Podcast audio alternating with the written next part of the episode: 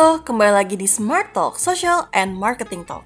Setelah lagi ramai-ramainya film Squid Game yang dibicarain sama banyak banget orang saat ini, dan terutama aku juga udah nonton dan memang seru banget. Nah, kali ini aku pengen ngobrolin sedikit banyak tentang Squid Game, tapi dari sudut pandang seorang marketer nih. Ternyata ada banyak banget loh hal yang bisa kita ambil atau kita pelajari dari sudut pandang marketing dari film Squid Game ini. Nah, penasaran apa aja sih hal-hal yang bakal kita bahas seputar marketing di dalam Squid Game? Nah, kalau misalnya kamu udah nonton, boleh banget disimak baik-baik. Tapi mengandung spoiler sih. So, beware with the spoilers. Oke, yang pertama adalah menentukan target audience. Jadi kalau kamu inget di scene pertama saat Gong Yu yang berperan sebagai cameo ya, terutama sebagai kayak salespersonnya si game ini dia mendatangi orang-orang pertama memang mendatangi Gihun dulu nih sebagai aktor utama tapi it seems like emang dia ceritanya mendatangi orang-orang lainnya nih yang memang profilingnya ternyata udah ke track sama pembuat game atau game maker dari si Squid Game ini. Nah, orang-orang yang didatang ini gak sembarangan. Mereka semua profilnya sama, yaitu orang-orang yang BU alias butuh uang dan mereka ini memang orang-orang yang butuh banget uang cepet dan mereka bersedia untuk ngelakuin hal-hal yang lumayan ekstrim. Jadi kalau kayak di film kemarin itu kan Gong Yu ceritanya sebagai salesperson atau marketing person, dia datengin si Gihun salah satunya, terus ngajakin main game tuh. Game yang di mana mereka kalau pemenangnya ini ketika mereka flip the card, mereka pilih warna merah atau biru. Ketika misalnya dia menang, misalnya Gihun nih menang, terus nanti dia bakalan dapat uang 200 won gitu. Tapi kalau misalnya dia kalah, dia harus kena tamparan karena dia nggak punya duit, right? Gitu. Jadi itu hal yang ternyata ketahuan nih di episode pertama ada 456 orang berkumpul. Terus mereka begitu udah di game pertama mulai protes dong ya kan kayak kok banyak yang mati kok ini ternyata survival game kayak gitu. Dan mereka cenderung pengen pulang aja. Dan ternyata kebuka tuh profilnya. Mereka nggak serta merta diculik gitu aja tapi based on keinginan mereka sendiri karena mereka emang butuh uang dan mereka tuh ketahuan gitu ya. Mereka ngutang dan akhirnya mereka diajak lah untuk ikut game ini di mana mereka tuh willing aja untuk mendapatkan uang tuh mereka rela ditampar secara keras gitu ya. Dan itu nunjukin bahwa kayak that's how desperate they are di mana mereka bener-bener sebutuh uang itu. Makanya mereka bisa participate di game ini. Dari sisi marketing apa sih yang bisa kita cek? Kita nggak bisa nih sebagai orang yang ingin promoting sesuatu kita asal datengin aja semua orang kayak oke okay, here's my product atau here's my game here's my event. Ya udah nih beli gitu. Kita harus tahu dulu siapa sih orang yang kita ajak ngobrol. Kalau misalnya tiba-tiba Gongyo atau si salespersonnya ini orangnya random gitu ya kayak ya udah siapa aja deh gue ajakin nih main game desperate ini gitu. Terus misalnya dia ngajakin salah satu artis di Korea misalnya. Ya bakalan diliatin dong kayak ngapain gue main sama orang random di subway cuma buat 200 won misalnya. Kan nggak mungkin. Dan makanya itu mereka nggak sembarangan untuk nge-rekrut seseorang atau ibaratnya ngejadiin seseorang ini kayak sales prospect mereka atau target audience mereka mereka udah harus tahu dulu profilingnya. Walaupun memang kalau dalam konteks di film ini ya nggak bagus juga karena kan berarti mereka ngestok kan. Kayak gitu mereka bener-bener ngecek semua profiling si orang-orang ini gitu. Mulai dari depthnya terus dari keluarganya mereka kerja di mana mereka kasusnya apa segala macam Nah, cuma kalau dari sisi marketing memang lebih kita harus tahu dulu nih, kita harus punya kacamata yang visioner untuk tahu siapa sih orang yang akan kita ajak ngobrol. Dari sisi digital marketing, kita nggak akan mungkin nih bisa ngat satu persatu target audience kita. Tapi secara demografik, secara psikografik juga, kita udah tahu nih kira-kira, oh berarti orang yang akan kita sasar kalau produk kita ini adalah fashion product, fashion yang lumayan affordable, berarti kita bisa ngejangkau lebih banyak mungkin specifically itu si um, wanita yang berusia produktif di usia mungkin sekitar 20 sampai 30 dan mereka memang punya daya beli sekian gitu yang sesuai dengan range harga yang kita tawarkan. Jadi kita udah harus tahu nih range atau kisaran siapa aja orang yang akan kita sasar dan secara psikografik mungkin oh orang-orang yang memang into fashion yang mem memang mereka suka untuk spend uang untuk lifestyle things like that kayak gitu yang kedua adalah convincing.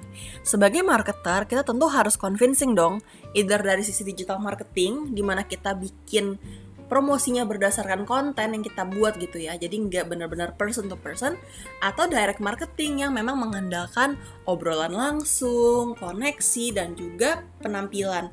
Either way kita harus bisa convincing atau meyakinkan. Karena kalau kita nggak yakin sama produk yang kita tawarin gimana coba orang bisa tertarik sama apa yang kita tawarin? Misalnya nih kayak di film Squid Game. Kalau memang si Gong Yoo itu nggak confidence atau nggak convincing ketika misalnya Gihun bilang ah nggak mau gitu gue nggak mau ikutan game ini well that's it. Ibaratnya dia kayak ya udah dia akan cari orang lain dan stop di situ. Tapi kan ada sisi di mana dia nge-convince dari misalnya karismanya dia ikut main dia knows gimana caranya bikin orang jadi tertarik nih untuk keep the game going gitu. Dan itulah hal yang juga dibutuhkan nih skillnya sama orang-orang marketing di mana ketika nanti kita promoting suatu produk terus orang-orang nggak terlalu tertarik kita harus cara cepat cari tahu nih gimana ya caranya bikin biar orang-orang yang sebagai target audiens kita ini suka gitu sama produk kita tertarik untuk cari tahu barang kita tuh seperti apa. Dan itu yang harus banget dimiliki gitu di mana kita pertama ya harus convincing itu tadi sama juga ya harus tahu dong produk knowledge-nya itu kita juga harus kenceng nih nggak bisa kayak kita nggak terlalu tahu produk yang kita tawarin tuh apa sih gitu kan. Misal kita anak baru gitu sebagai uh, markom baru di perusahaan yang kita baru banget kerja kita belum terlalu tahu produk knowledge tapi kita udah disuruh promosi wah itu sebenarnya bakalan susah sih. Jadi better emang kita udah harus tahu dulu. Bahkan kalau bisa sebelum kita masuk ke tahap kita akan misalnya ini dalam konteks kerja ya kita akan masuk ke perusahaan itu, better kita udah tahu dulu nih produk apa aja ya yang ditawarin, apa ya keunggulannya, apa kekurangannya. Jadi kita bisa lebih convincing ketika kita promosiin itu ke target audience, baik secara langsung maupun melalui digital. Yang ketiga adalah benefit oriented. Kalau misalnya kamu udah nonton filmnya dan kamu ingat ada bagian di mana orang-orang kayak oh nggak mau lagi nih main game kayak we need to stop, we need to take a poll gitu. Jadi semua orang ikutin polling di mana mereka bisa milih mereka mau stop main game atau enggak gitu kan. Nah, di situ sebelum mereka atau si penyelenggara game ini buka sesi polling, dia ngasih tahu nih ke para pemain atau di dalam konteks ini audience untuk nunjukin reward apa yang akan mereka dapatkan kalau mereka nggak berhenti main game. Jadi ditunjukin deh, ibaratnya masing-masing orang itu atau nyawa masing-masing orang dihargai sebesar 100 juta won. Di mana karena ada 456 pemain, jadinya dianggap total hadiahnya sebesar 45,6 miliar won. Which is itu gede banget kalau untuk sisi won di Korea. Dan orang-orang yang tadinya udah pusing banget nih, udah ngutang di mana-mana, udah bingung mau ada yang mau bunuh diri, ada yang misalnya bingung banget kabur segala macem. Nah, akhirnya menemukan nih titik terang, oke okay, kalau ikut game ini, walaupun cuma ada satu pemenang nantinya, mereka ada kesempatan atau kemungkinan untuk mendapatkan si hadiah 45,6 miliar won ini gitu. Dan dari sisi marketing hal ini berarti kita nunjukin benefit gitu. Jadi nggak cuma kayak oh kalian jangan berhenti main atau misalnya kalau kayak email marketing gitu atau social media. Kita cuma bilang misalnya kalian follow ya atau kalian subscribe ya tapi kita nggak ngasih benefit gitu. Orang juga mikir kayak ngapain gue subscribe email marketing ini. Kalau misalnya gue nggak tahu apa yang gue dapetin daripada cuma spam atau misalnya kayak ngapain gue follow akun ini toh kayak udah banyak akun Instagram yang gue follow ngapain gue harus follow ini? Kalau kita nggak bisa nunjukin benefitnya. Tapi ketika kita bisa nunjukin benefit sama seperti apa yang di Squid Game lakukan ketika kita tahu kalau kita stay di game ini ada benefit yang kita dapatkan which is kayak uang tadi itu. Dan kalau dari sisi marketing misalnya kalau kalian stay di komunitas kita, misal kalian follow kita atau misal kalian subscribe email marketing kita, ini loh yang akan kalian dapatkan misalnya insights atau misal kayak promotion code atau misalnya kayak macam-macam eksklusif konten yang gak orang lain dapatkan misalnya. Nah hal itu bisa membawa orang tuh untuk tertarik terus stay di dalam komunitas kamu kayak gitu. Jadi mereka bakalan jadi loyal customer deh dan mereka tahu nih mereka stay di situ mereka bakalan bisa konsum konten-konten yang kamu kasih dan eventually kalau emang mereka tertarik sama produk kamu mereka bakalan beli karena mereka udah terpapar sama konten-konten atau marketing approach yang kalian lakukan. Nah, lanjut ke poin keempat adalah tracking and monitoring. Jadi dalam salah satu episode di Squid Game itu ada bagian di mana ada para elites, which is menurut aku kinda cringe actually, yang bagian bule-bulenya tapi cerita mereka sebagai VIP atau elite personnya di situ mereka yang bikin gamenya. Mereka kan menonton orang-orang yang ibaratnya bermain di situ gitu kan. Even though emang gamenya sadis dan banyak darah banyak kematian tapi mereka kayak nonton si game itu gitu. Di mana mereka ngetrack nih ibaratnya ada satu episode yang mereka harus lewatin jembatan kaca yang tinggi banget. Jadi kalau misalnya mereka salah nginjak mereka bakalan jatuh and then udah pasti langsung die. Nah ada salah satu pemain yang memang dia itu bisa baca atau bisa ngeliat kaca mana yang tebel sama yang enggak karena dia emang kerja di pabrik kaca selama 30 tahun.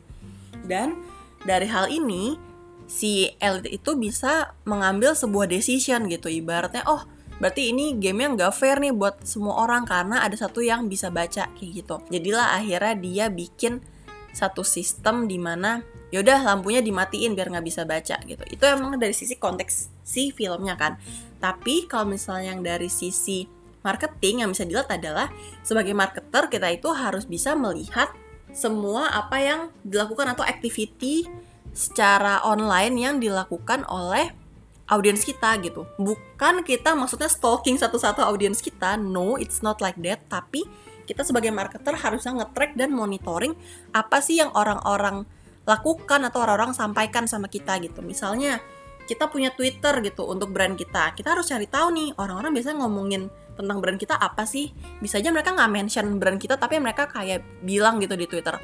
Aduh brand A ini lama banget sih uh, customer service-nya nggak jelas atau misalnya ini produknya ribet banget sih dipakai tapi mereka nggak mention kita gitu tapi kita jadi tahu oh ternyata kita dapat insight nih atau kita dapat masukan kalau ternyata CS kita lama atau misalnya produk kita sulit dipakai. Dan hal itu kita bisa tahu kalau kita benar-benar tracking apa sih yang diomongin sama audiens kita.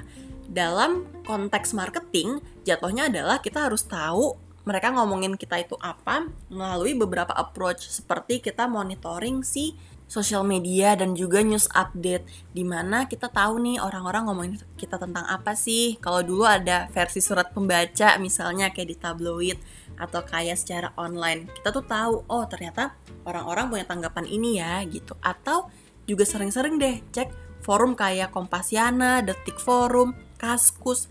Karena kadang mereka tuh juga suka bikin semacam surat pembaca digital untuk nge-review produk-produk yang mereka pakai. Mungkin aja produk kita ada di sana gitu. Mereka ngasih review yang uh, based on pengalaman mereka menggunakan produk kita tuh di situ.